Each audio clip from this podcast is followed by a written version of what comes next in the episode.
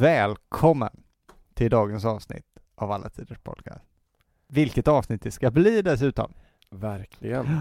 Vi inleder med en presentation tycker jag, för jag heter Sebastian Bernhard. Inte slå för mycket där. Nej, förlåt. Och jag heter Karl-Magnus Juliusson. Jag tänkte på det. Att det, det kan väsnas även sånt där. Knacka med penna. Ja, jag har en tendens att föra oljud som jag inte tänker att andra hör. Det har jag gjort sedan barnsben. Det här är inget vanligt avsnitt. Nej, Nej, Det är flera saker. Det är säsongsavslutning. Så Precis. att, eh, sista på länge. Så får ni passa på. Lyssna. inför julen. Och sen är det också ett jubileumsavsnitt. Det stora jubileet. Mm, det största jubileet i år i alla fall. Det får man väl säga. Ja, och det är Ludwig van Beethoven va? Mm. Mm, så nu ska vi prata om honom äntligen. Vi har suttit på spänn och väntat och alla har tänkt hela året, när kommer det? Magnus, när ska du äntligen få berätta allt om Beethoven? Ja, folk har väl trott kanske att det inte skulle bli av, men det är ju vi väntar ju till hans födelsedag. Ja, exakt. Ja men alltså en av historiens allra största, främsta och mest omtyckta tonsättare kanske. Mm, det skulle jag hålla med om.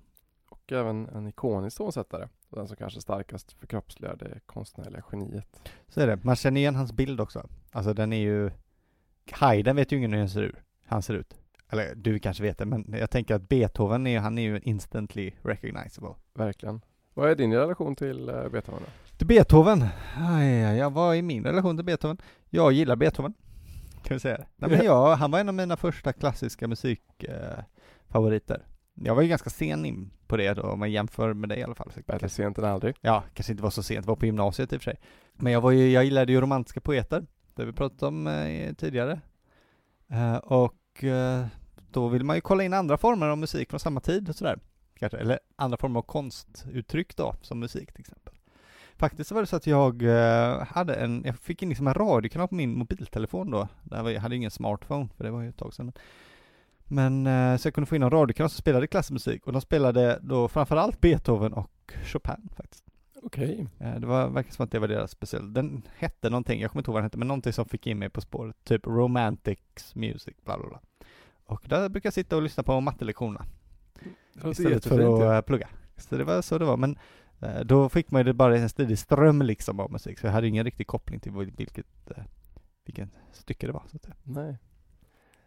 Men, eh, ja men vem var han då denna mytiska och ehm, ska man säga, legendariska person på många sätt? Mm. Eh, Goethe, han beskrev honom som mer sammanbiten, energisk och innerlig har jag ännu aldrig sett någon konstnär. Jaha. Sa Mhm. Goethe. Du ser det, Goethe sa det till. Beethoven beundrade ju Goethe oändligt mycket som författare. Men han tyckte inte om Goethe som människa. De träffades faktiskt några gånger men eh, Beethoven tyckte att han svassade för överhögheten och att han föredrog ytlig virtuos musik istället för mu- musik med mer djup. Ja, alltså så där. Jo men det finns ju ett känt när, han skulle möta Napoleon och sådär, eh, Goethe. Att då, han stod ju med ha, ha, mössan i handen. Ja, och det säger ganska mycket om Beethoven att han inte skulle ha gjort det. Exakt. Men eh, all fakta i det här avsnittet kommer komma från alltså då Åke Holmqvist och jättetjocka Beethoven-biografi som jag har eh, dragit igenom. Varsågod Sebastian. Tack. Det var... Jag har sett en tysk dokumentär på, på... eh, på 55 minuter, så det är mitt bidrag på den biten. Nej men grymt. Nej, men jag är också glad att jag gjort det. Eh, men där kan man i alla fall läsa hur, hur Beethoven ska ha sett ut enligt samtida skildringar. Röd i ansiktet, spår av koppar eller finnar som gjorde att vissa kvinnor beskrev honom som ful. Jaha. Jag har stor sympati för er som att jag har mycket ära av finnar också, så på ryggen. Aj, aj. Korpsvart hår, som Ja. ofta då var tovigt och rufsigt, som Mhm. på bilderna då. Ja. Kort, muskulös och eh, kraftiga axlar. Energisk. Lite ointresserad av det yttre, han gick ofta runt i smutsiga och trasiga kläder. 1820 så blev han arresterad för att han gick runt och drällde och polisen trodde att han var en luffare. Jaha. Så han, liksom, han stack ut i kejserliga Wien då som utlänning då från det här då kurfurstendömet Köln. Han är ju Just född i. Bonn, alltså 1770. Mm. Alltså 1820 då var ju han, alltså då hade ju han nästan 20 år anses vara Wiens största tonsättare. Ja, just det, det är sant. Och gick runt och togs för en luffare. Ja. Han hade överlag svårt att acceptera normer och konventioner och han hatade att behandlas som tjänare. Okej. Så när hans eh, liksom, mecenater ville att han skulle liksom, spela och eh, alltså nästan beordrade honom att göra det i deras salonger Ja. så blev han rasande. Så här, kom upp på festen. Du, kan inte du komma och dra en? Exakt så. Ja. Och eh, nej men det, det gick inte bra alltså. Alltså han sa också alltid vad han tänkte och tyckte. Men han kunde med åren då bli lite mer bitter och så här på slutet och se sig själv som ett offer. Han var väldigt ofta sjuk, eller kände sig sjuk. Ja. Och så led han ju av det här, den gryende dövheten då som vi kommer att prata om lite mer Just det. senare. Det är inte konstigt att man är bitter i och för sig om man håller på att tappa hörseln och skriver musik som jobb. Nej. Så nu kör vi. Ja, härligt.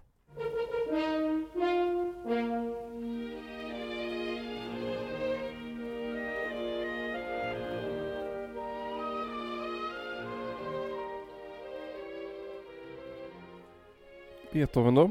Han eh, döptes den 17 december 1770.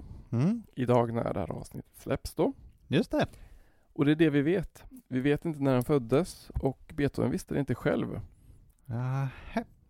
Traditionen på den här tiden var att man döptes inom 24 timmar efter födseln. Ja. Så då borde den ha ägt rum då den 16 eller den 17 då. Den kan ha ägt rum samma dag också som han döptes. Just. Men enligt Nationalencyklopedin och enligt traditionen så firar man honom ofta den 16 december. Okej. Men det är inte alls klart och det finns ju brev där han till exempel när han fyllde 49 då han grattas den 17 december av en beundrare och redaktör som heter Karl Iken. Men, ehm, ja, men att man inte visste vilken dag man föddes på var ju inte helt ovanligt på den här tiden. Namnsdagen var ju viktigare än födelsedagen i det katolska renlandet på den här tiden. Just det. Det är lätt att hålla koll på vad man har för namn. Ja men faktiskt, det står trots allt i kalendern. Ja, exakt. Men det finns ytterligare problem. Mm. Enligt det här dopattestet är han född 1770. Okej. Det är det vi firar det här 250-årsjubileet. Ja. Men Beethoven trodde länge att han var yngre än så. Jaså? Första gången han såg sitt dopattest då var han 36, Ja. alltså år 1806. För att man behöver ju det när man ska gifta sig och sånt där. Och han var i Ja, lite giftastankar då. Mhm. Då fick han första gången se hur gammal han var. Och vissa, det finns lite olika teorier om det här och vissa har trott att det var medvetet att hans pappa drog av några år för att Beethoven skulle verka mer som ett underbarn då som Just Mozart. Det. det har jag hört lite. Men det finns det inga belägg för. Okej, tråkigt. Tydligen verkar faktiskt också Beethovens arbetsgivare i Bonn, alltså kurfursten och hovmusikens ledning, verkar ha vetat hans riktiga ålder. Ja. För det står i deras liksom, eh, loggböcker. Eh, vissa har trott att hans föräldrar bara glömt bort det och att Beethoven sedan ärvde då deras, eh, deras missförstånd. Ja. Det kan väl hända. Men det finns ytterligare en omständighet. Mhm. Beethoven hade en äldre bror som hette Ludvig Maria, Ja, men som dog. Ah. Och vissa tror då att Beethoven ska blandat ihop det, att, eh, det var hans, att han skulle ha trott då att det var hans avlidna bror som var född 1770 och han, det vill säga, var ett eller två år yngre. Okej. Så att han trodde, han kan ha trott att det här dopattestet då som var hans då, att den egentligen tillhörde hans bror. Mhm. Och att hans eget, det vill säga, var borta. Aha. Och det finns en då som heter eh, Salomon som har menat att Beethoven då på grund av missförståndet med dopattestet alltså trott då att sitt eget var borta och att det hade att göra med att han var ett illegitimt barn Ah. och egentligen kanske till och med var kunglig. Okej. Ja, jag säger tvek va, men visst. Nej men det är lite som en saga ungefär. Ja. Jag, jag vet inte nu, jag har väl då baserat på en tysk dokumentär jag såg, fått höra att Beethovens pappa inte var den snällaste typen i stan. Nej det var väl kanske. Så det kanske fanns vissa belägg för att tänka, men jag är ju egentligen en kunglig prins på villovägar. Det har med det att göra men det har Okej. också med andra saker att göra som Ja. jag faktiskt kommer komma in på. Ehm, Det kom faktiskt till och med ett rykte då 1810, då var han Mm. vuxen, liksom, att han skulle vara son till kungen av Preussen, alltså Friedrich Wilhelm den andre. Ja, jaha. Beethoven visste om att det skrevs om det här i tidningarna, men valde att inte kommentera. Nej, det kan man göra om det florerar så positiva rykten också. Ja. Beethoven ska också ha trott att han egentligen var adlig på grund av ett missförstånd av ordet van Ah. då i van Beethoven, som inte alls är som det adliga von. Då. Nej, just det. Det man vet är att Beethovens förfäder kommer från Habsburgska Nederländerna, Mm. nuvarande flamländska Belgien. Ja. Ja. Sådär. Och då finns det en tolkning att då bet då är det flamländska ordet för rova, alltså tyska bete, som Mhm. i rödbeta. Okej. Och att hoven skulle vara tyska hof då, som i gård. Ja. Ska alltså peka på att hans eh, förfäder var bönder då, att det var en rovgård.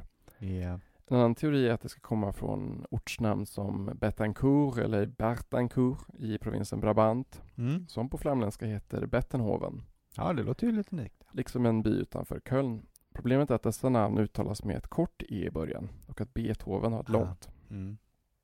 En sista teori är att det skulle ha att göra med ett slott vid staden Tongeren sydväst av Maastricht som enligt ett dokument från 1582 hette Beethoven eller Beethoven. Ja, Här bodde då adelsfamiljen de Beto eller de, alltså fan, Beethoven, ja. som också skrev Beethoven med två e i början.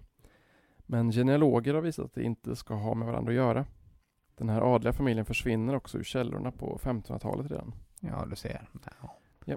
Men vem vet? Det kanske Vem vet? hade flyttat till barn. Kanske. Eh, Europa på den här tiden såg inte riktigt ut som idag.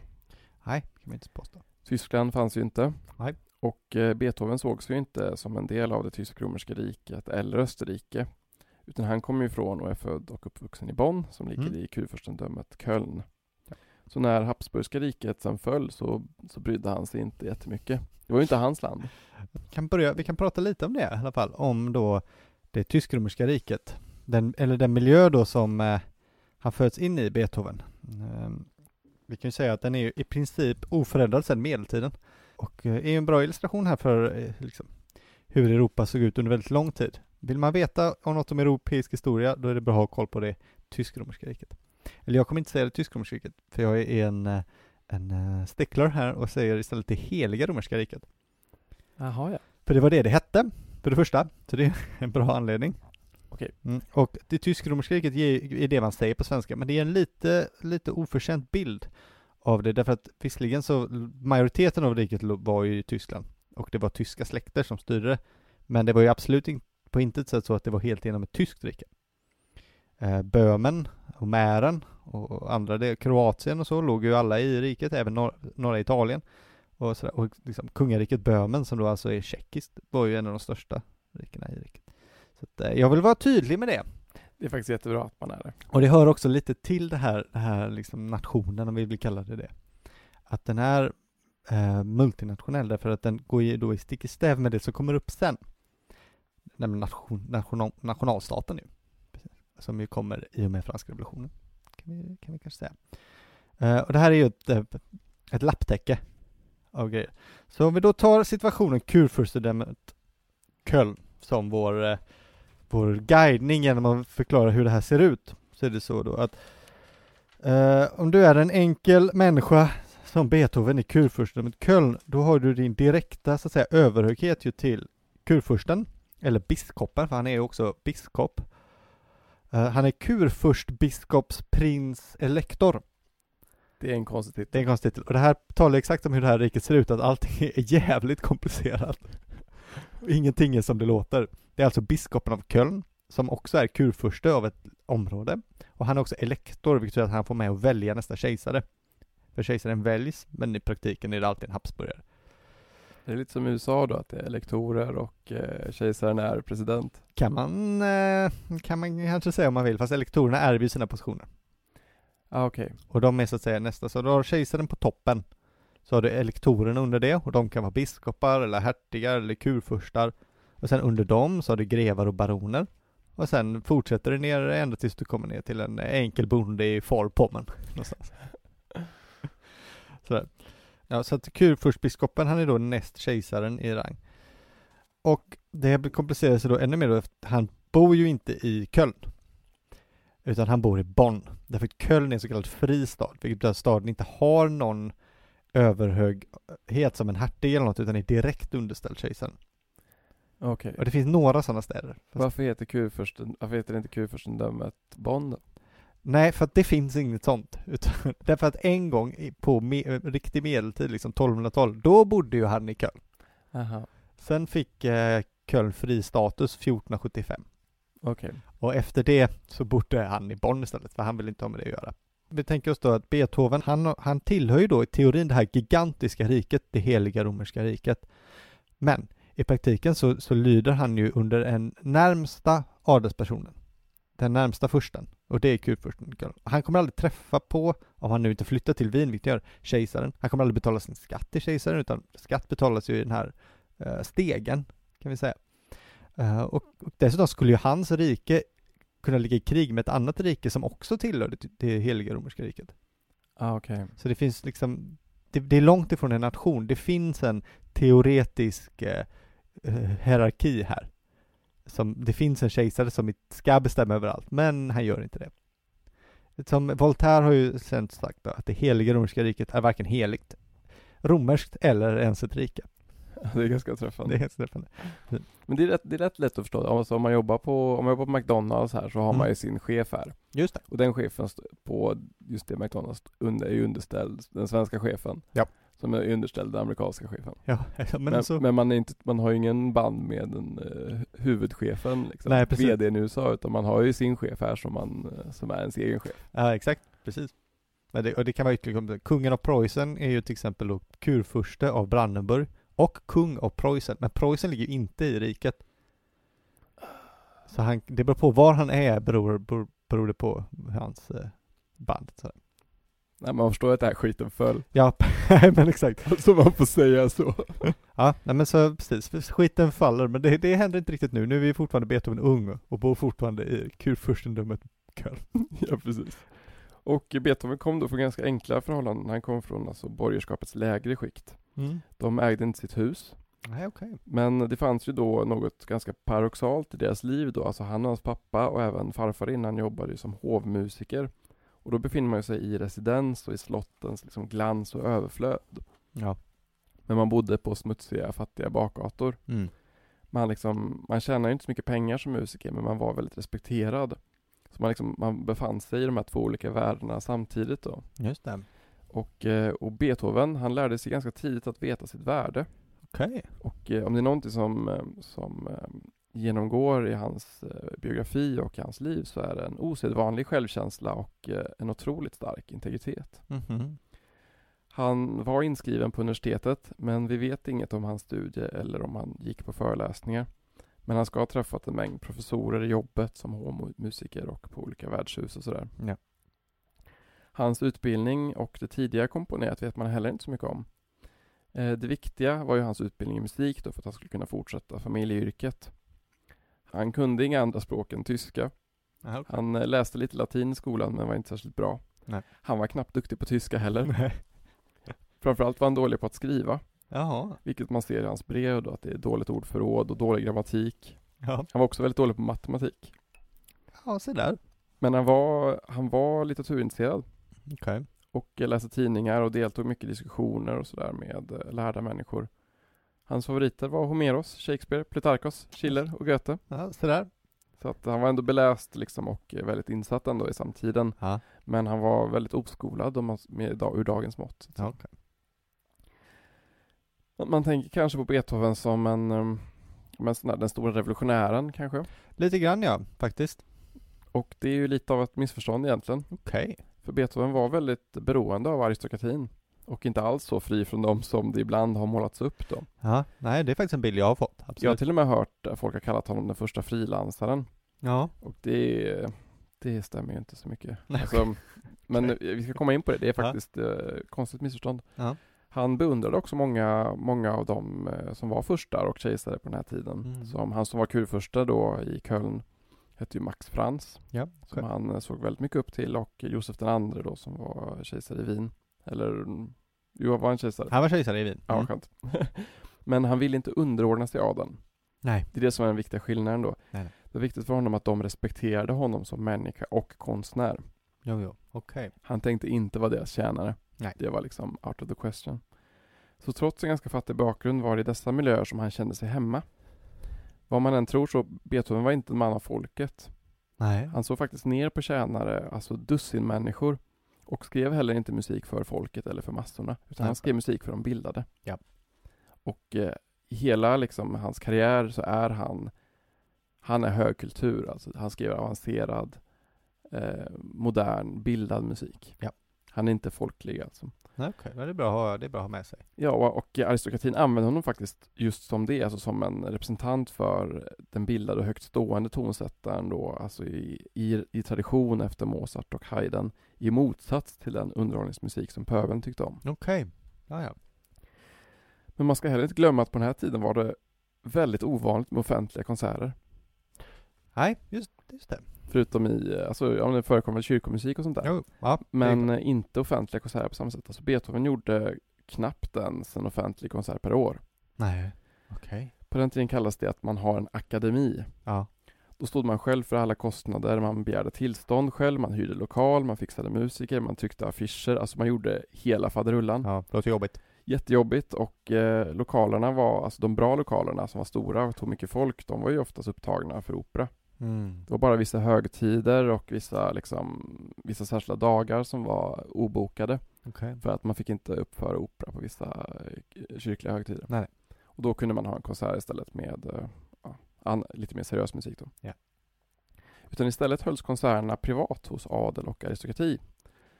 Men eh, det var väldigt sällan folk lyssnade ordentligt. Ofta Okej. spelade man kort samtidigt och eh, folk gick runt och sålde juveler och klockor. Alltså om man lyssnar på en del symfonier från den här tiden så började de alltid väldigt starkt med en massa smällar och grejer. Och det var till för att få publiken att hålla klaffen. Men ju mer berömd som Beethoven blev, ju mer kunde han då undvika just den här typen av tillställningar för att istället spela vid tillfällen då musiken stod mer i fokus. ja, ja, okej. Mm. Men så att Beethoven var liksom en helt fri konstnär, det är lite av en myt. Men det han gjorde var att i mindre grad låta sig styras, så som Mozart och Haydn gjort, då av de här personerna som stod för hans underhåll. Så just det, så de fick inte stå för innehållet? Nej. Riktigt. Absolut inte. Han kunde liksom bibehålla sin integritet och eh, ville ses som en jämlik faktiskt. Okej. Alltså, eh, och kunde, men ändå kunde, få, kunde han få bistånd då från aristokratin. Ja. Det finns en väldigt eh, berömd, den har jag inte skrivit ner nu, men det finns en berömd scen när, han, när de inte hade dukat åt honom Mhm. i någon av de här adelssalongerna. Och eh, att han blev eh, fett förbannad. Och det, och det var en person som inte var de, en av hans liksom, nära mecenater. Ja. När han då sen var på middag hos en av sina nära mecenater Mm. Så hade han placerats mitt emot den här personen. Bredvid liksom kejsaren, eller nej det var inte kejsaren, men Nej. den här adliga personen. Så att det visar lite på hur, eh, alltså också vilken ställning han, han liksom lyckades få. Men eh, det var alltså då den 2 november 1792 så är Beethoven 22 år och det är Ja. då han lämnar Bonn för alltid då för Wien. Ja. Den eh, 1792 och han återvänder inte ens när hans pappa dör den 18 december samma år. Nej, nej, tänk det va. Den här gången lämnar han Bonn för alltid men han hade varit i Wien en gång tidigare 1787 men varit tvungen att avbryta den vistelsen eftersom hans mamma då låg för döden. Okej. Man vet inte riktigt vad han gjorde i Wien första gången. Men det har spekulerats en del om huruvida och på vilket sätt i så fall han träffade Mozart. Ah, Det finns en redogörelse att han ska ha improviserat för Mozart som då inte ska ha blivit särskilt imponerad. ah. Och det är för att Mozart trodde att det var ett förberett stycke. okej. Men då bad Beethoven honom om ett tema att improvisera över. Så att man kunde liksom ge varandra melodier så att du får det här pam pam pam pam pam pam. Och så får Ja, du ja, liksom okej. göra, göra någonting kul av det. Ja. Och, ehm, och då ska Mozart verkligen ha sett vem det var han hade framför sig. Ja. Efteråt ska han ha sagt då, inte till Beethoven men eh, till de andra. Giv vakt på den där. Han kommer en gång att ha någonting att säga er. Mhm. Så där. Ja, det är ju en bra historia. Man vet inte om det är sant. Nej, Men, men, ehm, vi, vi, vi säger det. Men det verkar åtminstone som att de träffades. Ja, okej. Men man vet inte riktigt under vilka omständigheter. Men, eh, men att Beethoven var så här bra som eh, man då i den här historien vill att Mozart ska säga. Det var han. Mm. Han tog liksom över fanan i Wien liksom, som efter Mozart som sin tids absolut främste pianist. Okej. Innan han då blev lite för döv för att fortsätta. Ja. Men det finns vittnesmål då från åhörare som aldrig skulle glömma hur det var att höra honom improvisera. Det finns en tonsättare som hette Wenzel Tomacek som, han kunde inte röra ett piano på flera dagar efteråt. Nej, trauma. Beethoven deltog även i eh, pianodueller. Man hade, Coolt. sånt, man hade sånt på den här tiden då, där man då fick liksom, det är alltså, man improviserade då eh, liksom utefter olika teman och så, Ja. så skulle man överglänsa varandra. Visst, som en rap battle ungefär. Ja men Mm. exakt som det. Inte exakt, men, men visst. Nej, inte exakt, men ungefär. I den sista av de här pianoduellerna så mötte han en pianist som hette Daniel Steibelt som var väldigt uppmärksammad och väldigt berömd den här tiden. Och han, eh, han var lite kaxig så han tog ett tema som Beethoven hade varierat sin trio i B-dur och improviserade över den. Okej. Så han liksom tog ett av Beethovens teman och gjorde variationer på. Och Beethoven blev då rasande Ja. och valde då cellostämman ur Steibelts då egen kvintett. Okej. Men han spelade med notbladet upp och ner och med bara ett finger. Och eh, ja, men ägde honom helt enkelt. Ja, jag som man säger. Ja. Och Steibelt blev så förlämpad att han aldrig mer ville se Beethoven. Och han lämnade till slut också Wien för Paris istället. Ja. För att det blev för mycket Surt. förmjukelse. Jag förstår. Men det här var inte en fråga om teknik bara. Alltså man, man kan ju tro att det bara skulle vara, att det skulle vara teknisk briljans. Ja. Men så är det faktiskt inte. Okej. Utan Beethoven kunde, han kunde liksom utmana publikens förväntningar, för de har ju sett det här många gånger, så man, har, man tänker liksom att en improvisation följer vissa standardmönster. Just det. Men han gjorde det på ett helt nytt och ett helt originellt sätt, ge- genom då väldigt eh, genomtänkta idéer, och han kunde improvisera i form. Alltså i sonatform, rondo, det finns liksom olika, det är som om man tänker ABA-form eller sånt där Okej. som, som finns i, Ja, ja. Att det finns liksom olika former som man komponerar i, och han kunde då improvisera i dem. Mhm. Samtidigt som han då tänjde på dem och förnyade de här formerna. Det fanns eventuellt planer inför den här andra resan då till Wien att Beethoven skulle ha Mozart som lärare. Men så dog ju han i december 1791, Jo, just det, han gjorde ju det. så året innan då. Så istället blev det Josef Haydn som blev hans lärare 1792. Och inte pjåkigt? Nej, ganska bra också. Mm. Men Beethoven var inte helt nöjd. Nej, nej. Bara det bästa för Mm. Ludde. Han tyckte att det var för lite av den svåra kontrapunkten och ville liksom komma vidare mycket snabbare. Okej. Så Beethoven träffar en annan lärare som gjorde Beethovens övningar åt honom. Som han sedan skrev av och gav till Haydn. Och Haydn trodde att Beethoven då gjorde väldigt stora framsteg. Jaha. Och eh, det hade väl varit en grej om det här stod mellan Haydn och Beethoven bara. Men saken är den att hela den här resan och hela den här vistelsen finansieras ju av eh, Max Franz i Bonn, den här första då. Ja, ja. Och eh, då så, då skrev Haydn då, skrev ett brev till Max Franz Mm. om eh, Beethovens framsteg. Okej. och bifogade som bevis då en rad olika kompositioner som Beethoven har komponerat och gett till Haydn. Ja. Dessutom tog han upp då Beethovens ekonomiska problem och att Beethoven var tvungen att låna pengar av Haydn. Jaha. Han tyckte då att Max Franz borde höja hans bistånd till tusen floriner. Okej. Ja, men problemet var att de här kompositionerna då, alla utom en, var komponerade i Bonn och hade redan framförts där. Så Max Franz kände igen alla dem. Aj, aj, aj. Dessutom hade Beethoven ljugit om hur mycket pengar han fick. Jaha. Han hade redan 900 floriner som stöd, alltså typ den summa som Haydn nu vill att han skulle höja till. Ja. Men Beethoven hade levt över sina tillgångar och därför var tvungen att låna av Haydn. Ja, nej, det är tråkigt när allt, när allt rämmar så här. Ja, det var inte så bra. Och Mm. vi vet faktiskt inte hur Haydn reagerade på det här. Alltså det var, det var sedan innan planerat att han skulle åka till London och ehm, så undervisningen avbröts i vilket fall. Men en anledning tror man var att Beethoven då inte ville, han ville inte vara en traditionell elev. Okej. Han ville inte vara under, underordnad. Nej, nej. nej, så nej visst. återigen en em, fråga om hans starka integritet. Jo, verkligen. Och, ehm, alltså, och det sjuka är ju att alltså, redan efter bara några år i Wien så kallades ju Beethoven för ett musikaliskt geni. Jaha. Men Haydn kallades en framstående mästare. Ja, det svider ju i sammanhanget. Ja. Även om det är ganska bra ändå. Så det fanns liksom en viss rivalitet. Men eh, som försvann inte förrän Haydn dog. Nej. Beethoven skaffade då ett porträtt av honom till sitt arbetsrum. Okej. Och på sin egen dödsbädd så fick han ett litografi av Haydns födelsehus som skulle gjort honom väldigt lycklig. Ja, men se där.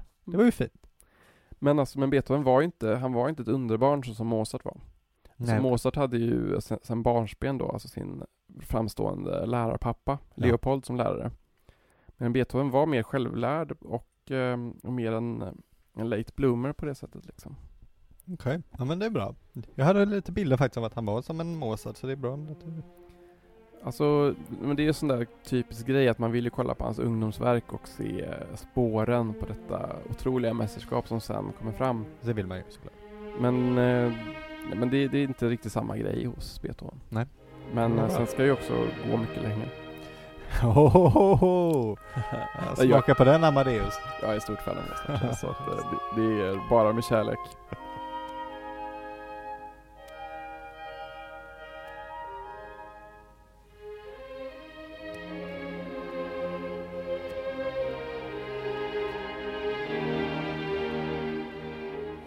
Nu tänker jag att vi ska prata lite om form.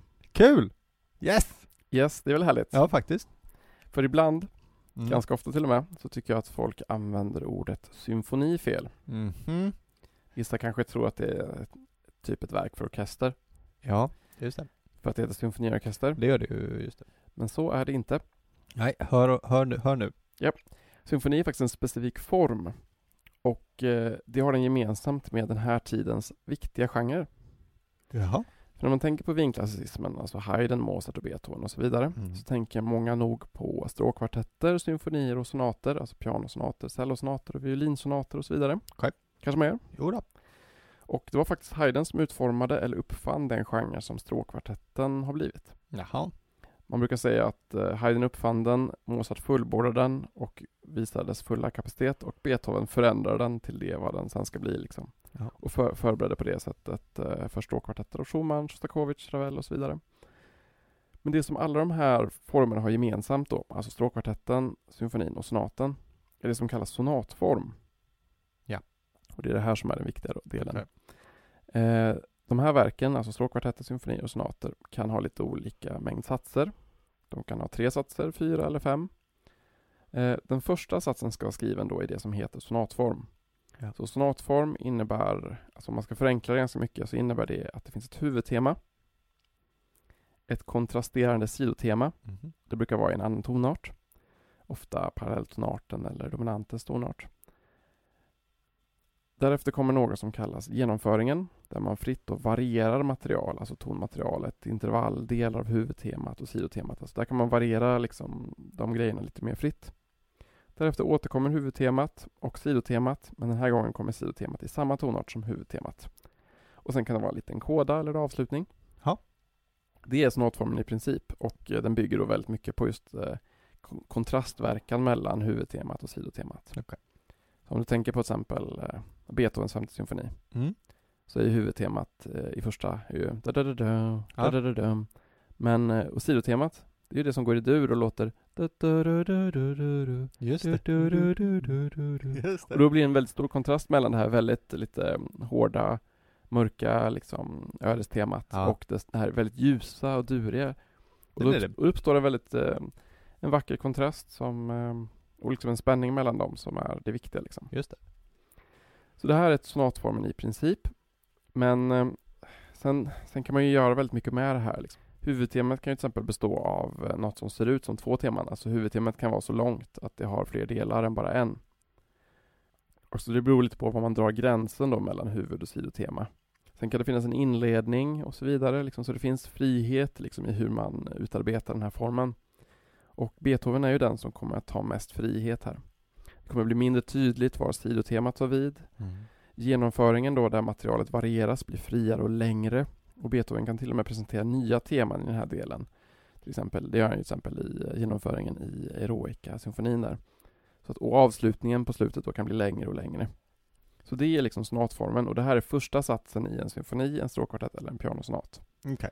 Den brukar också vara i eh, allegro då, att den går snabbt. Den andra satsen brukar ofta vara ett adagio, alltså en långsam sats.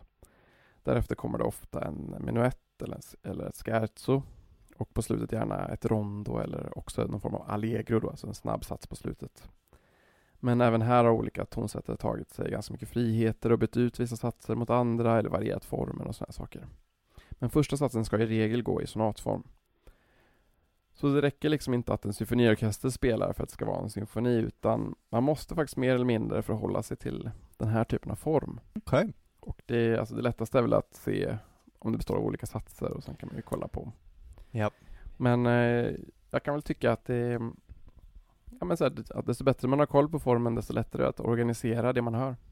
Ja, eh, jag är fortfarande tveksam till att jag kommer, när någon spelar något eh, som jag inte känner till, kunna direkt sätta mig och säga aha, hör här, en, eh, en sonatform i första satsen. Det här bådar symfoni. Men, eh, Ja, men om du, om du men ser, jag vet, eh, men om jag kanske får lyssna igenom några gånger. men om du liksom, om du lyssnar på Beethovens femma till exempel så hör du ju när första temat kommer. Jo, det, absolut. Sen hör du när sidotemat kommer. Sen Ja. kommer du höra att det är en repris, och då kommer du höra, då, ja men då kommer första temat igen. Sen kommer du höra i genomföringen att det kommer såna här du, du, du, du, du, du, du, du, Det är du, det. du, Fast på, på, på ett nytt sätt. Just det. För då varierar han det materialet. Ja. Och sen kommer det tillbaka på samma sätt i slutet. Och då liksom känner du igen det igen. Så det, är Mm. liksom, det, det går att organisera om man vill. Nej, visst. Nej, absolut. Men så finns det ju mer då. Alltså Haydn han skriver ju mer än 100 symfonier. Alltså jag tror att Det är rätt många. Beror på hur man räknar, det finns en del som man inte, som inte är officiella eller som man inte vet om han har skrivit. Men Ja. typ 104. Mozart skriver åtminstone 41. Ja. Men Beethoven skrev ju 9. Mm. Och det har också att Eh. göra med Beethovens särskilda take på den här genren då, att han är mycket längre. Men också mer individuella, mer nyskapande, liksom att varje symfoni av Beethoven påminner inte om den andra. Nej, nej. Okay. Medan Mozart och Haydn är mycket närmare den här formen. Medan Mm. Beethoven då tänjer och brottas med den på liksom nya sätt hela tiden. Ja. Då kanske han, han ser väl kanske lite minnesvärdare också, varen, varenda en, än Haydns 108. Men- Ja men kanske. Kanske att någon mellan 50 och 84 kanske hamnat lite i skymundan av de där. Jo, jo men det har de väl. Det är väl ett, ett 20-tal som kanske är de kändaste liksom.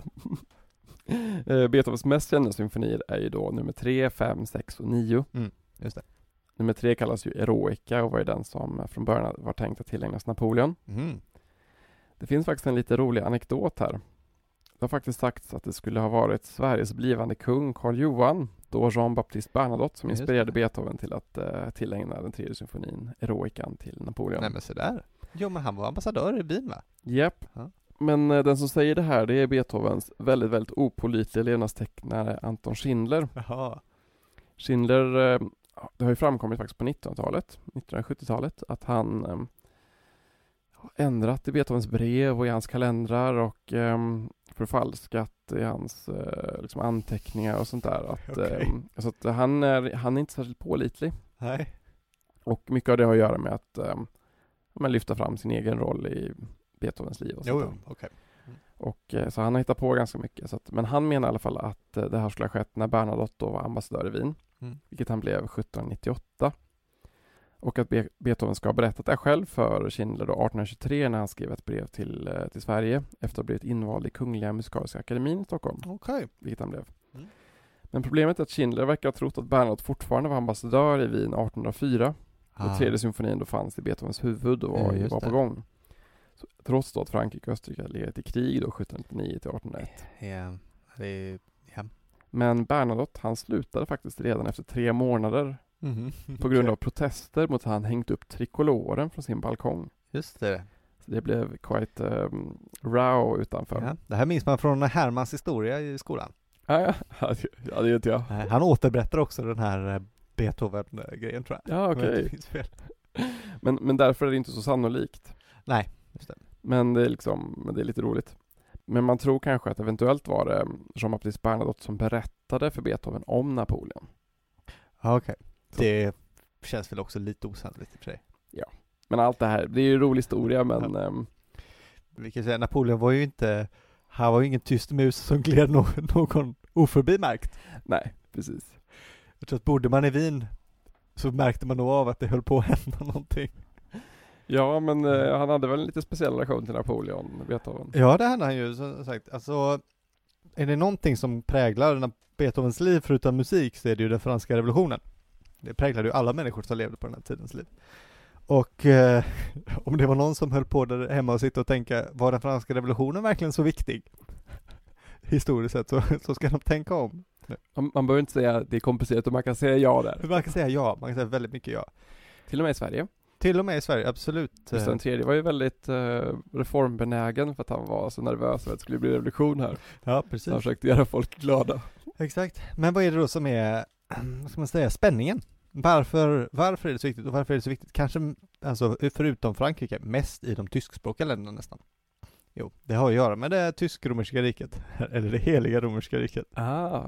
Det kan man säga lite grann därför att som jag sa då, Beethoven lever i det här medeltida feodala samhället. Och är det någonting som, som eh, ett samhälle som präglas av det allra mest så är det väl det heliga romerska riket. Förutom då Frankrike, som ju redan har blivit revolutionärt.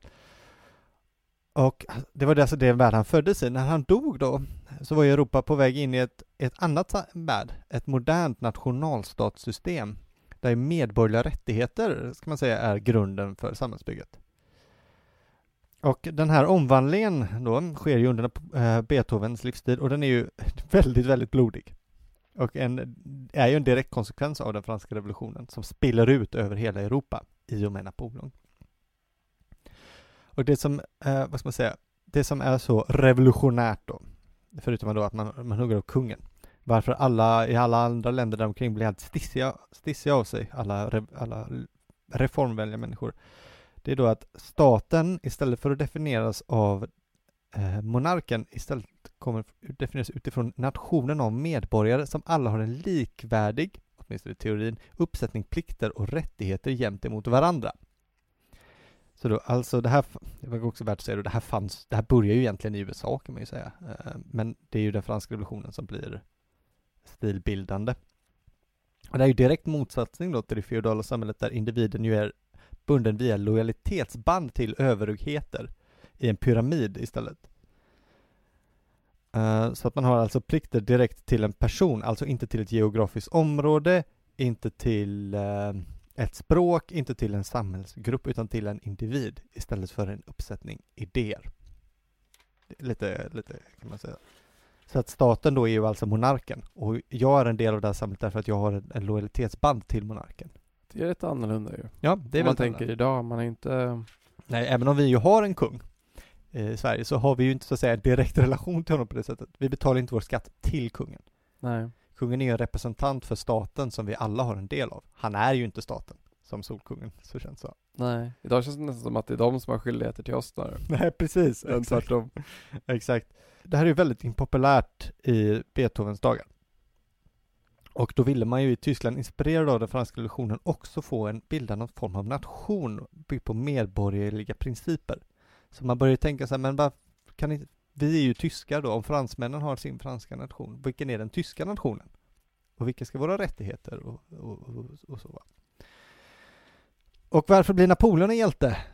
Ja. Det här. Det är ju inte hans person, det är ju för att han vinner. Ja, okay. Han är så jävla bra va? Så att alla de andra monarkierna i Europa, de förklarar ju krig mot Frankrike. De vill ha slut på det här. De vill inte ha något snack om parlament och, och konstitutioner och sån skit va.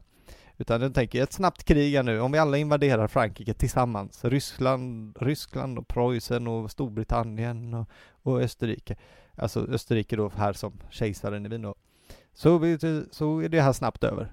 Så anledningen var att han fick dem att se dåliga ut? Alltså Napoleon besegrar ju dem en efter en. Han invaderar Italien.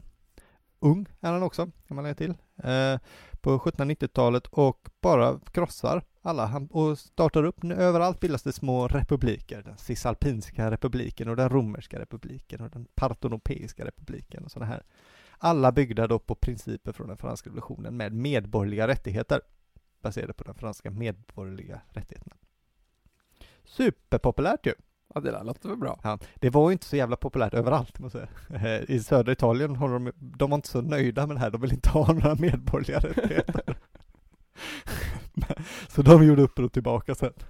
De gjorde en egen revolution och sparkade ut de revolutionära, men Kontrarevolution. Ja, exakt. Men så i alla fall. Så det är väl det här, det är det här Beethoven är så inspirerad av när han ju börjar formulera sin heroika. Napoleon sprider ju det här över hela Europa. Hans egen hemland har ju annexerats till Frankrike och de har ju fått nu eh, deklarationer på medborgerliga rättigheter. Det ska alltså definieras inte som mänskliga rättigheter, utan medborgerliga rättigheter som medborgare i en nation.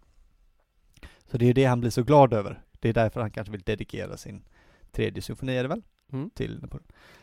Tyvärr då Napoleon själv är ju kanske inte den som är mest intresserad av det här, utan han vill ju själv vara kejsare ja. och monark. Så han kröner ju sig. Och när Beethoven ska ha blivit fly förbannad va? Ja, det var ju art, i december 1804 va? Som han krönte sig till kejsare, tror jag. Uh, det kan stämma. Mm, jag har inte exakta datum. Och, uh, ja men Beethoven blev så han krafsar bort uh, den här um, ja men dedikationen på sitt, sitt, sitt partitur då, ja. på den här och skriver istället att det är till en stor man. Ja. Vem, vem det nu kan vara. Ja, och många har ju läst in då att det skulle vara till honom själv eller något sånt där istället. Ja. Liksom. Men, eh, men Napoleon är out of the picture då. Ja, men vi kan ju säga så här, jag får bara jag får avsluta den här, då, för att därom är ju inte inspirationen och från franska revolutionen slut och den här historien, utan Napoleon, han fortsätter ju erövra, även när han blir kejsare. Om någon missat det. Bland annat så invaderar han ju Tyskland. Och avsett, avskaffar det heliga romerska riket. Det är alltså eh, då, det här riket som har funnits i över tusen år och definierat hela Centraleuropa. Han, så det stämmer, nu har vi inte det här längre. Vi ska inte ha några kejsare Wien, utan han delar liksom upp Tyskland i lite olika saker och sådär. Och efter att eh, Napoleon då faller så enas ju inte det här riket igen. Aha. Utan det skärs upp. Preussen tar en, eh, tar en ganska stor del av det. Eh, Österrike bildas eh, kejsarriket Österrike då istället. Ehm, vissa, sådär, vissa delar som har tillhört det går till Ryssland. och lite allt möjligt. Och då börjar ju under hela 1800-talet Tyskland, kan vi säga, att formera sig till en nationalstat, bit för bit. Och det är ju ganska många krig, det också och olika revolutionsår och sånt där. Men det är, men det är ju samma process som fortsätter och det är ju på grund av att Napoleon har förstört den gamla maktstrukturen i Centraleuropa som den nya växer ut ur det. Någonting, man, någonting måste gå sönder för att inte alls ska kunna ta vid. Ja men precis.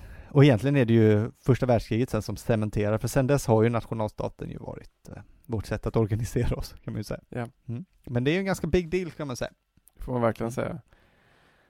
Så det var Eroikan. Ja. Sen finns det ju Ödesymfonin, är ju den andra kända då som vi redan nämnt flera gånger. Det är Anton Schindler då som har kommit på det namnet. Ja. Det är väl kanske den kändaste av alla hans symfonier. Den som vi också hör i det här avsnittet. Ja, just det. Mm. Det är ju då den stora C-mollsymfonin som börjar i kamp och i moll och slutar i en stor eh, durfinal. Mm. Alltså ljusets seger över mörkret. Just det. Sexan är ju pastoralsymfonin, den äh, vackra symfonin som skildrar livet och naturen på landet. Mm, härligt. Och nian är ju den berömda finalen då Andi, Freud och Schilder. Just det.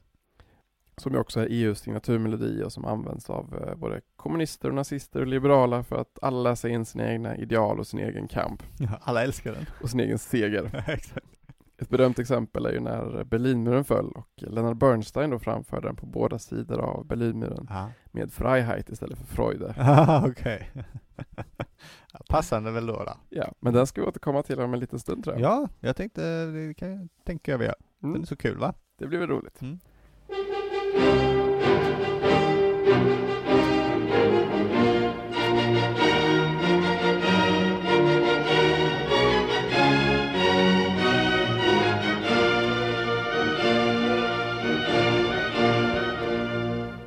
Tänker vi ska gå in lite grann på det här med hörseln då.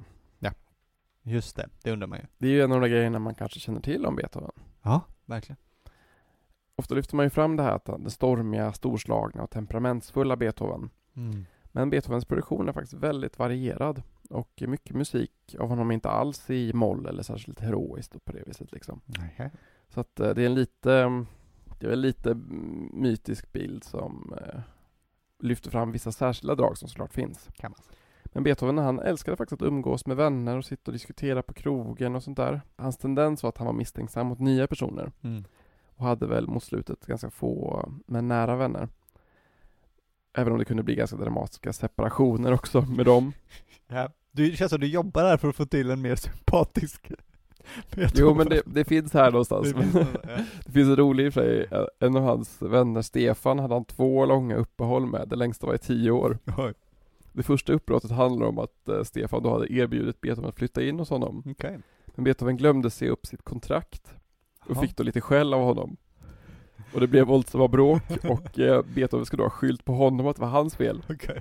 Sen ska han på skämt ha sagt att det var en annan persons fel som hette Ferdinand Ries då, en väldigt, också en av hans vänner. Aha. Och då skulle Stefan då säga att, då sa han att han skulle kalla på hyresvärden så att han kunde avgöra vem som gjort fel. Men då kastade Beethoven en stol och, och drog därifrån. Ja. Så han kunde liksom överreagera. Lite kolerisk. Lite kolerisk. Men han ångrade sig oftast i alla fall. Ja, men det är väl, så är det väl med skapande människor, Magnus? Ja. Men han var en social person faktiskt. Ja.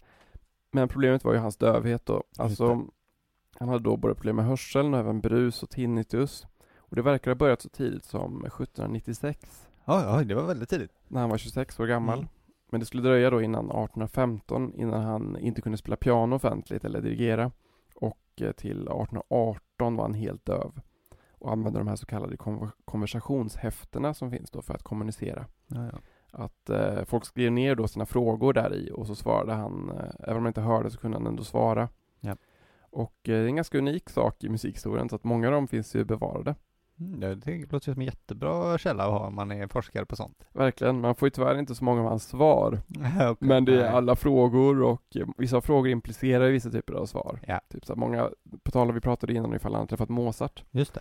Då finns det en fråga som var um, men det var som, hur var det när du träffade Mozart? Ja, mm. Typ att åt, åt det hållet. Det var inte så här, är det säkert att du träffade nej. Mozart? Utan det var Just det, det implicerar någonstans att han kanske gjorde ja, det. Han kan ju fortfarande ha sagt, men det har aldrig hänt. Ja, men, men precis, det är mer osannolikt. Precis, man vet ju faktiskt inte riktigt. Men många av de här har också förfalskats av då Anton Schindler och sånt där, men det, är, mm. det är lite Anton Schindler. En buse.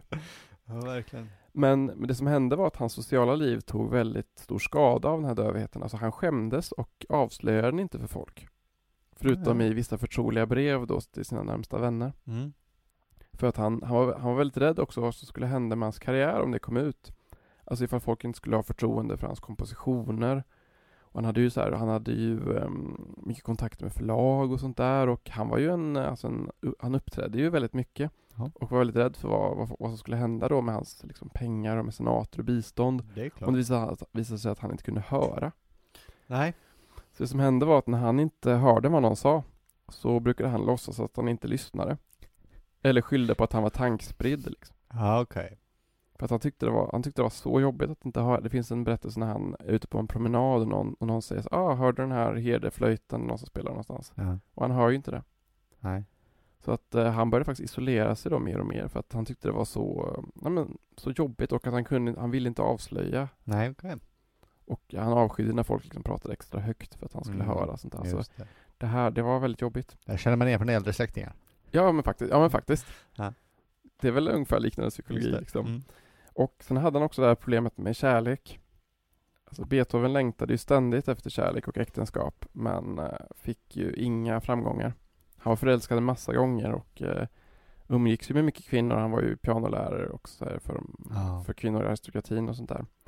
Och en anledning var ju att ehm, de här kvinnorna som han umgicks med och som han förälskades i kom ju från en helt annan klass än honom. Just det. Så det var ju inte liksom på kartan att de skulle gifta sig med Nej. en nej. lågstående musiker. Så är det ju. Alltså i den generellt sett historiskt är det ju att män gifte sällan ner sig, men kunde. Kvinnor gifter aldrig ner sig. Precis. Så det var ingen chans här. Nej. Och det, det, det var jättejobbigt. Ja, jag förstår det. Han var ju också förälskad i vissa som var gifta också, och, eh, ja, men de kunde, som tyckte om Beethoven då. Men eh, som ju inte kunde skilja sig såklart. Nej, just det. Sen var det vissa som eh, han tyckte om, men som ja, men tyckte att han var ohyfsad såklart och ovårdad och eh, ful och, Ja, och argsint. Men de var intresserade av honom som, eh, alltså för hans musik. De var inte intresserade av honom som person. ah, det kan ju också vara lite tråkigt i och för sig. Ja, de Om vill ju bara, de vill ju veta men vem är personen bakom. Ja, Medan han sökte ju kärlek. Liksom. ja en sorglig historia. Faktiskt liksom, alltså det, det är det. Det är Mm. jättesorgligt och ehm, det finns en väldigt berömd text av Beethoven som heter Heiligenstadt testamentet. Och det skrev han 1802 då i, eh, jag tror man säger Heiligenstadt. Ja. Som idag är det en stadsdel eh, till Wien. Okej. Och eh, där skrev han då den här texten då på sensommaren. Han hade spenderat sommaren där och ehm, gått igenom lite av en kris. Mm. Han är väl då 32 då.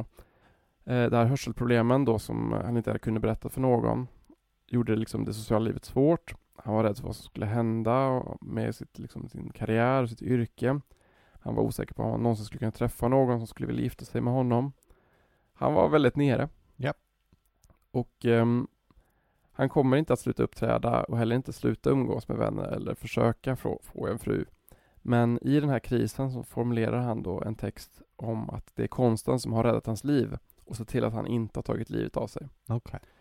Han bestämmer då att människan Beethoven ska ta ett steg tillbaka för konstnären Beethoven. Mm. Att konsten är hans liv och meningen med hans liv. Och det är det som han ska lägga allting på. Jaha. Och det andra får han, han kommer ju fortsätta med de andra också. Ja. Men han når ändå den slutsatsen att han mer eller mindre måste ge upp det andra. ja. Lite sorgligt va? Faktiskt. Han måste isolera sig och fokusera på skapandet. Ja. Men det är också, det är också fantastiskt såklart. Ja, absolut, och vi kan ju tacka för det som sitter här idag. Ja, men jag menar, det, jag tycker det är mm, att göra den uppoffringen, inte bara för konsten utan också för mänskligheten. Det är, ju, visst. det är ju um, någonting av det, jag kan tycka det är bland det finaste man kan göra Mm. ändå. Det, ja, det, men jag, jag blir väldigt rörd av faktiskt folk som folk som väljer bort livet för konsten för att eh, skänka oss idag den otroliga glädje och känsla av mening som det gör. Ja, man får tacka och bocka. Men dövheten bidrog ju då på många sätt till att han blir den här enstöringen som vi tänker ja, på. Och att han blir en aning bitter om slutet. Slutet på hans liv så det kretsade väldigt mycket kring hans brorson Okej. som Beethoven försökte få eh, förmyndarskapet över under många år efter att hans bror hade dött. Han hade överlag en väldigt komplicerad relation till sina bröder. Ja. Att de Ja. så här, framförallt eh, han som dog då som, Ja. eh, med pengar och han, skulle, han hjälpte honom att vara lite av en, hans kontakt för förlag och sånt där. Okay. Men hade lite konstiga sätt att förhandla på och eh, ja, men, ja, men fokuserade väldigt mycket på pengar och gjorde mycket konstigheter så att det, det gick liksom inte. Ja. Han avskydde sin svägerska, Okay. som han kallade nattens drottning, Ah. insinuerade prostitution då. Ja. Och hon har också hamnat i fängelse för försnillningen tidigare. Jaha. Så att han såg då på slutet alltså sin brorson som ett sätt att skapa ett monument över människan Beethoven. Alltså det Okej. är någon form av familj då som han Ja. lyckats etablera. Och att han liksom kan vidareföra, alltså vidareföra sina ideal och sina, vem han är personligen. Just det. Men saken är att han hade väldigt höga krav på honom. Och när då han inte visade, han heter Karl när han inte visade sig ha någon fallenhet för musik så hoppades Beethoven att han skulle ägna sig åt vetenskap. Okej. Men alla krav han ställde var för höga. Mm. Så att Karl då säger att han vill bli soldat och det som då Beethoven kallar en dussinmänniska. Ja. Som då revolt mot honom och eh, försökte faktiskt till och med ta livet av sig. Shit. Vilket ju sårade Beethoven väldigt mycket. Ja. Dessutom får man säga att eh, tiderna förändras ju. Ja. På 1810 och 20-talet så har ju Wien eh, gått igenom lite av en politisk förändring. Ja, det kan man säga. Vi har fått en ny kejsare som heter Frans den andre Mm. vars eh, hårda styre har blivit mer en polisstat kan man säga med spioner och angiveri och eh, en hög grad av censur. Jag nämnde det innan att om man skulle göra en sån där akademi, alltså att man skulle göra för att eh, sätta upp sin musik, Just det. så var man tvungen att eh, ansöka om polistillstånd. Ja. Där de granskar då alltså eh, vad det är man ska sätta upp och sånt där. Just det. Det är lite konstigt om man skulle göra det, göra det idag. Ja. Så här, hej jag skulle vilja spela på Henriksberg. Ja men prata med polisen. Hej, vi är ett punkband. Vi skriver det här. Det hade varit lite struligt. Tatuerade snutkukar hade inte fått spela. Nej, precis. Och, eh, men det här vet inte jag om det finns studerat så mycket, relationen mellan det här, men musiken man börjar gilla då i den här nya, väldigt hårda liksom eh, kejsardömet är då underhållningsmusik. Okej.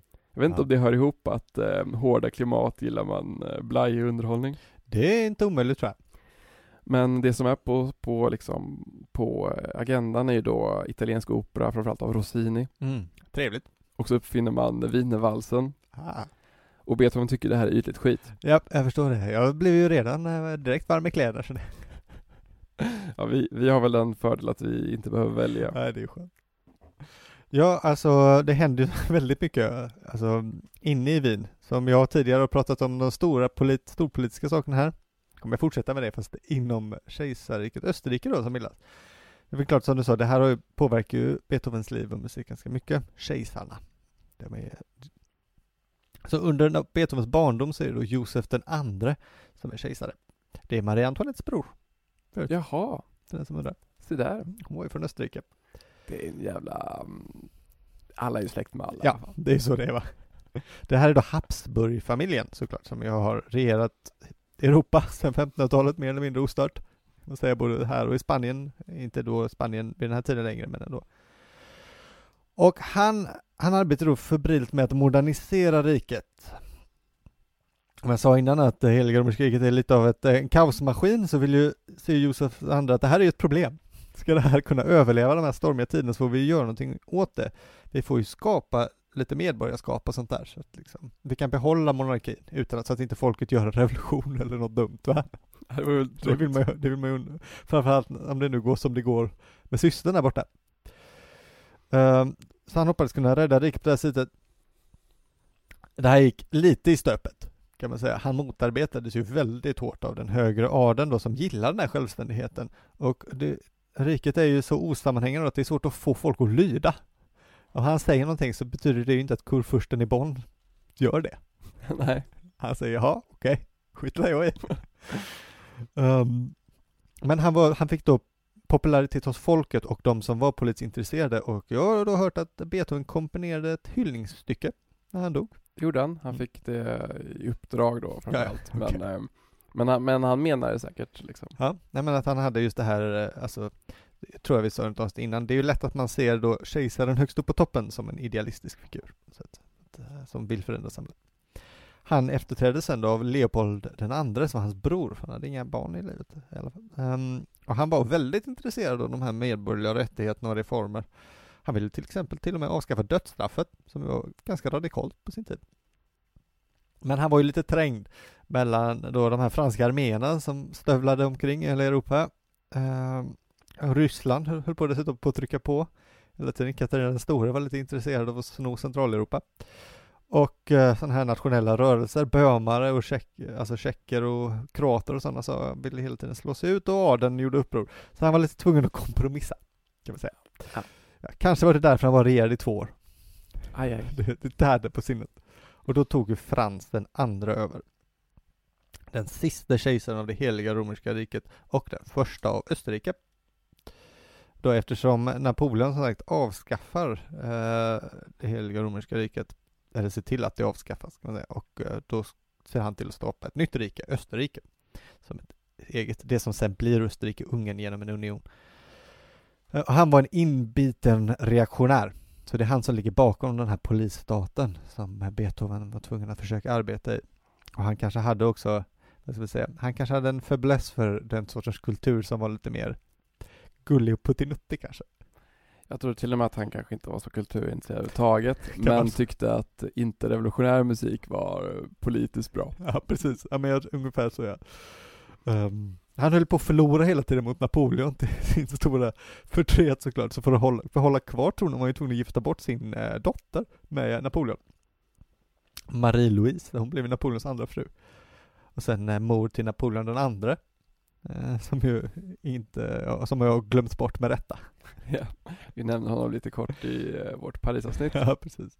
Och efter, men efter Napoleon besegras då i Wienkongressen, som det heter, när alla länder ska samlas, så är ju här Frans den andre den stora eh, pinnen i, i leran, så att säga, som gör att det blir liksom inget av nationer och, och medborgarskap och, och parlament och sånt där, i alla fall inte på väldigt länge, kan man säga.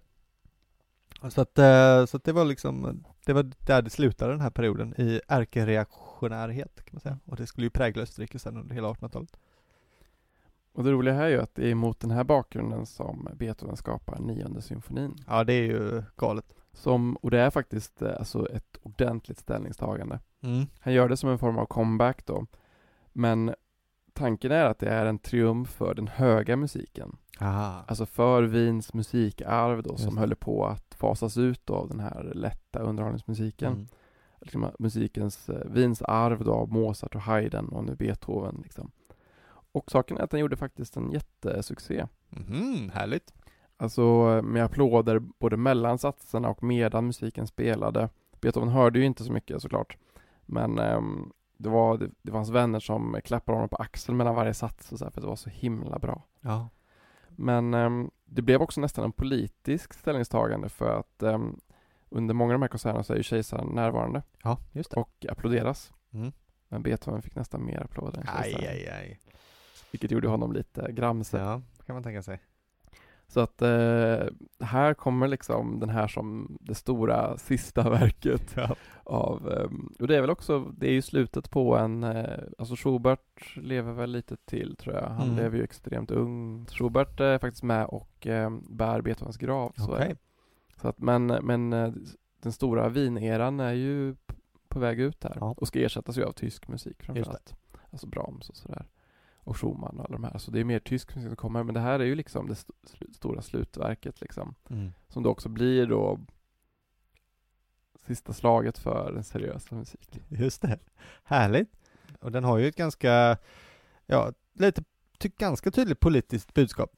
Även om det kanske är ett mer filosofiskt budskap om man kan kalla det så. Som vi har sagt så är det ju många ideologier som har tagit till sig eh, budskapet och Ja. tonspråket och Precis. gjort det till sitt. Det är ju ganska lättolkat, men det har ju en ursprunglig betydelse. Eh, då den sist, sist klämmen är det väl, den kända då Hymn till glädjen, eller Andi Freude, som heter Till glädjen, är ju skriven av en eh, poet och författare och allt möjligt som heter Friedrich Schiller, som var väldigt populär och fortfarande ganska populär ju, i alla fall i Tyskland, kan man säga. Jag har läst hans estetiska brev. Ja, det är fint. Det är snyggt. Precis. Alltså han var ju då, han var ju verkligen, alltså på sin tid var han ju den största i princip. Om inte Goethe då, så var det väl han. De var ju också väldigt bra kompisar och jobbade tillsammans. Så eh, det fanns ingen rivalitet på det sättet. Och alltså, säga, i de tyskspråkiga länderna så är han ju den, den, den, en av de största, eller kanske den. Men eh, sen har han väl tappat det lite utomlands. Han skrev ju dikter och det är ju då pjäserna framförallt som han lever på, skulle man kunna säga. Eh, att de spelas ju rätt flitigt. Han har skrivit ganska många sådana här Rövarna, alltså de Roipa, inte rövare, alltså rövare då, inte rövare. inte rövare, utan rövar. ja, ja. Rövare, rövarne, skulle man kunna säga då om man ville vara en Men så har han skrivit också då eh, William Tell och Maria Stewart och sådär. Um, och de spelades ju under 1800-talet, jag förstått så spelades de ju som standardrepertoar i Sverige, eller liksom in på 1900-talet. Uh, men sen efter kanske framförallt andra världskriget så de känns lite murriga sådär. Vi fasade ut all tysk då. ja, exakt. Men de är ju ganska, de är ganska sevärda, de är väldigt inspirerade av Shakespeare. Alltså dels direkt inspirerade av Shakespeare, sen är de också sådär historiedramer. De har ett problem, om jag får kritisera de stora här. Recensera Schiller. Är ju att han har så jävla många roller. Jaha. Birollistan är ju sådär 20-30 pers typ. Jaha. Går inte att hålla koll på alla. Okej. Okay. Framförallt inte när man ska läsa dem och säga, men vem är det här nu? Nej men de har inte ett face på dem. Nej precis, och de är inte heller sådär tjänare ett, utan de har alla ett namn. Okej, kul. Och de hoppar in och hoppar ut lite för snabbt kanske. Sådär, men, men ganska. men alltså, han skrev ju också filosofiska texter. Och han förde ju då fram den åsikten väldigt tydligt, som vi pratade om i vårt kids-avsnitt för länge, länge sedan. Och det är att sanningen finns att hitta i skönheten. Ja, Magnus. Truth is beauty, beauty is truth. Exakt. Schiller var intresserad av det sublima och mötet framförallt då med den överväldigande naturen, som Schiller uppfattade som ett, eh, som moraliskt bildande. Så det är inte bara en känslomässig upplevelse. Det var alltså en människas plikt att möta den, att få till den där magiska upplevelsen i att bli överväldigad av skönhet. Därför att han menar att då, då kan känslorna utbildas ge, eh, av förnuftet genom skönhet. Om det make någon sense? Eh, då skapas alltså harmoni och förening mellan plikt och vilja. Och det är det som är det slutgiltiga målet med det här. Att plikten och viljan ska vara ett och densamma. Därför då har du liksom ingen konflikt i ditt liv så att säga. Det är faktiskt en jättebra grej. Mm, det låter ju super, superkäckt faktiskt. Men det, men det är väl typ om man ska, ja men typ plugga eller jobba. Det är ja. jättebra om du vill plugga och jobba med det som du pluggar och jobbar. Ja, exakt. Då har, har du ingen konflikt. Nej, superbra idé. Det har man ju själv levt efter så att Ja, säga. exakt. Sen resultaten av det, så att säga, socioekonomiskt är tveksamt, men, men moraliskt, ja, då var det lätt. exakt. Så Andy Freude speglar den här synen på glädje då, på vad glädje är, inte bara en härlig känsla, utan något som kan hela världen och förena det som separeras genom vanor och seder. Det här kan vi märka tydligt i texten, för nu ska vi, nu ska vi få den. Härligt. Det kommer lite interlinjärt som jag gillar. Om ni checkat in min sida Gammal Poesi på Wordpress. Om inte, gör det. Så här, så här, för så här går texten då till det som de sjunger. Andy Freud är, alltså dikten är längre, men det här är det som är med i Beethovens eh, symfoni. Då börjar det med Freude schöne Götterfunken, glädje sköna gudars gnista, Tochter aus Elysium, dotter till Elysium. Wir betreten Feuertrunken, vi beträder elddruckna, himmlische dein Heiligtum, din himmelska helgedom. Deine Zauber binden wieder, din magi återbinder, was die Mode streng geteilt, det som sedvänjan strängt har delat. Alla Menschen werden Brüder, alla människor blir till bröder, wo dein sanfta flygel weilt, där din milda vinge stannar, eller bliver kanske. Mm. Det är väl fint? Det är väl fint, och det speglar ju då alltså att då, där glädjen, den här guds, gudars gnistan förs fram, där skapas ju enhet mellan människorna. Det finns, och som kan överbrygga det som separerar oss. Vi förenas alla i denna sublima upplevelse. Men det är också väldigt passande alltså för att nian är ju också ett äh, stort verk. Alltså den Verkligen. är ju mer än en timme lång och hela den här finalen när texten kommer är ju ganska överväldigande. Ja, det kan man säga. Man känner ju det. Ja, men det är ju verkligen precis som du sa, en, en um, alltså en emotionell och moralisk upplevelse. Ja, så det, det, är ju väldigt, väldigt stort mäktigt. Ja. Så att jag hoppas att uh, man uh, tänkt på det när man hör den. Ja, det tycker jag. Mm. Inte så långt efter det här så dör ju Beethoven. Ja, så är det. Och um, då av sjukdom att man vet inte riktigt, alltså folk, folk, när det kommer till de här stora människorna så, så vill ju folk eh, gräva och hitta exakta orsaker. Folk Mm. har pratat om syfilis och blyförgiftning och eh, sumplever och sånt där, men Ja. saken är nog att han hade mm, dubbel eh, lunginflammation tror jag. Ja, okej. Och sen blev, jag tror att han att han hade någon slags vätskefyllnad i buken eller sånt där. Okej. Ja, Han var ju väldigt sjuk väldigt länge. Och, eh, men det sista problemet han hade var ju att även om det här blev en stor succé då med nian Mm. så drog han inte in så mycket pengar. Ah, det var ju tråkigt. Så att eh, det var, han oroade sig mycket för pengar hela Mm. vägen ut. Ja, slutet för den store. Verkligen. Men sen, eh, man får ju säga att eftermälet har ju gjort sitt. Gud ja, gud ja. Men det är ju så, det är ju så att mycket av den forskning som gjordes på 1800-talet är inte är så pålitlig idag. Ah, okej. Ja, det är ju synd. Så att, eh, men det har kommit fram mycket av det på senare tid så att eh, historievetenskapen går ju alltid framåt. Ja, det är skönt. Men, eh, ja vad ska man säga? Det är svårt att sammanfatta en sån person någonstans liksom. Och en sån gärning. Ja, verkligen. Men om man vill ha en bild över storheten i det så ska jag rekommendera att man går in på Spotify och så kollar man igenom hur många album det har släppts det här jubileumsåret. Eh, inspelningar av Beethovens musik. För du kan scrolla bra länge innan du kommer ner på 2019. Det är så. Ja. Så att det känns som varje, varenda symfoniorkester eller eh, litet eh, hus i, i, i världen har ju gjort en hyllningsskiva det här året.